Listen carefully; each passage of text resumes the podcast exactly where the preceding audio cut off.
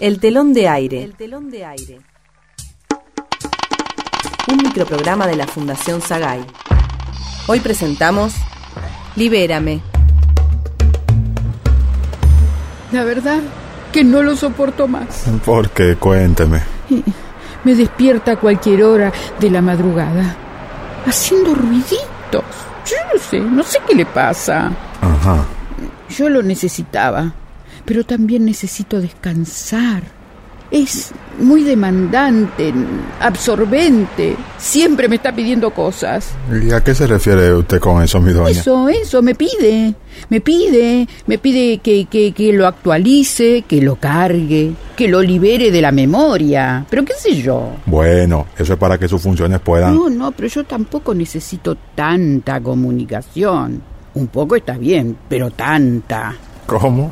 Es que permanentemente me está notificando de algo. Por ejemplo, ¿no? Estoy en la peluquería y me interrumpe. Yo pienso que debe ser algo importante. No, es una notificación de no sé qué cosa.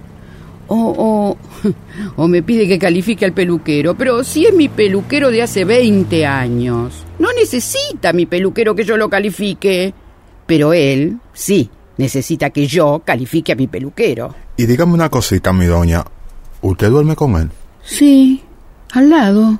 ¿Por qué? Ay, no, no, no se recomienda que usted haga eso. No, bueno, pero... Y cuando usted no quiera recibir notificaciones, mensajes, llamadas o cualquier de esas cosas, usted lo apaga y ya. Sobre todo por las noches mientras usted está descansando. Pero perdón, ¿no se supone que uno tiene que estar online las 24 horas? ¿Y, y si alguien me quiere decir algo urgente? ¿Ve? ¿Ve? Ahí está. Ah, es una foto del nietito de Marta. Otra. Mm. Ni hablar con el muchacho puedo, que ya empezás a molestar. Te detesto. cálmese, mi doña, cálmese. No, no, no, es que me jubilé para estar tranquila.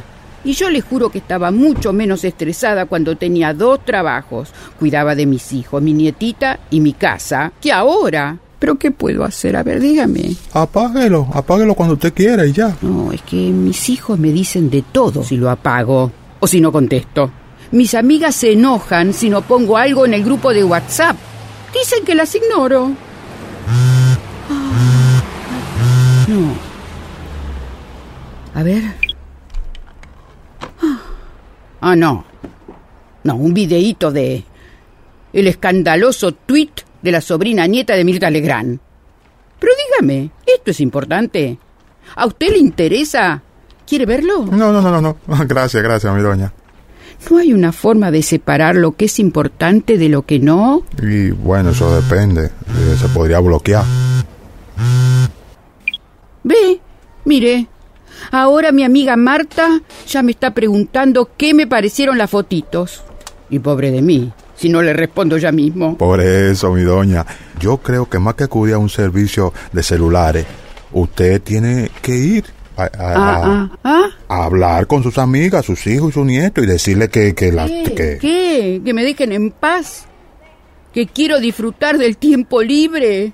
¿Que no me pagan por andar escuchando audios ni, ni, ni mirando videitos? ¿Ni soy su secretaria para responderle en forma rápida, eficaz y políticamente correcta? Algo así. Usted ve, Ay. clarito. Mire, perdón. A ver. Ay, mi hija, ahora mi hija. Dice que, que como no le respondí el mensaje que me mandó hace 10 minutos, está preocupada. Que si me pasó algo. ¿Se da cuenta lo que le digo? Yo que usted le contestaría y así ya está tranquila. No, no, no, hágame el favor. Yo estoy muy alterada. Contéstele usted. ¿Yo? Sí, sí, por favor, por favor. Bueno. ¿Aló? O- ¿Hola? Mire, eh, su mamá está en perfectas condiciones, ¿eh? Apenas un poquitico nerviosita, pero ya se le va a pasar. Aquí estamos en eso. Bueno, chao, adiós. Ay, gracias. Yo se lo agradezco de corazón. Ay, no, no, no, ¿qué hice? Ahora va a pensar cualquier cosa.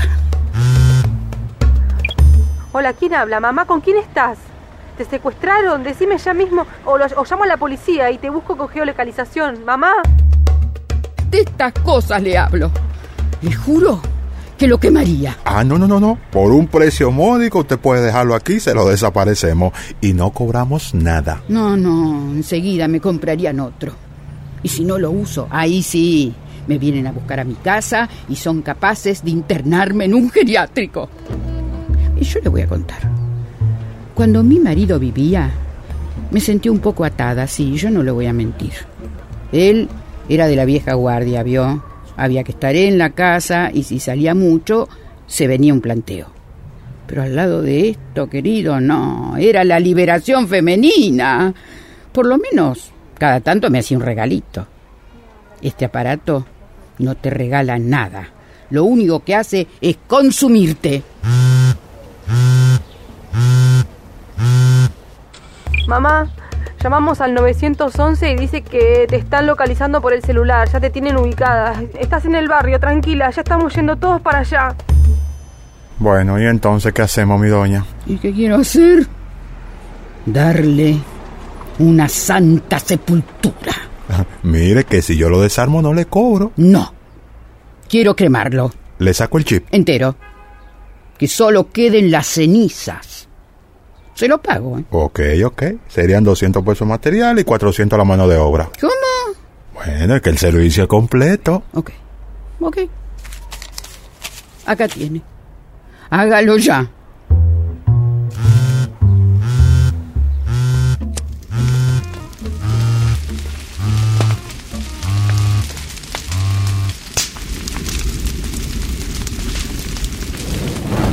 Listo. Que descanse en paz. Sí. Ah, gracias.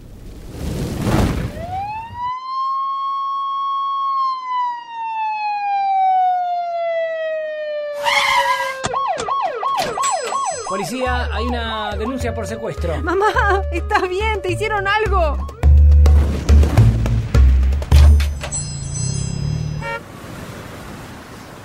No, no pasó nada. Me estaba fallando el aparato y bueno, estaba averiguando por otro usado. Pero mamá, yo te voy a comprar uno nuevo. No, querida, no hace falta. Doña, mi doña, se olvidó la caja. ¿No se va a llevar las cenizas?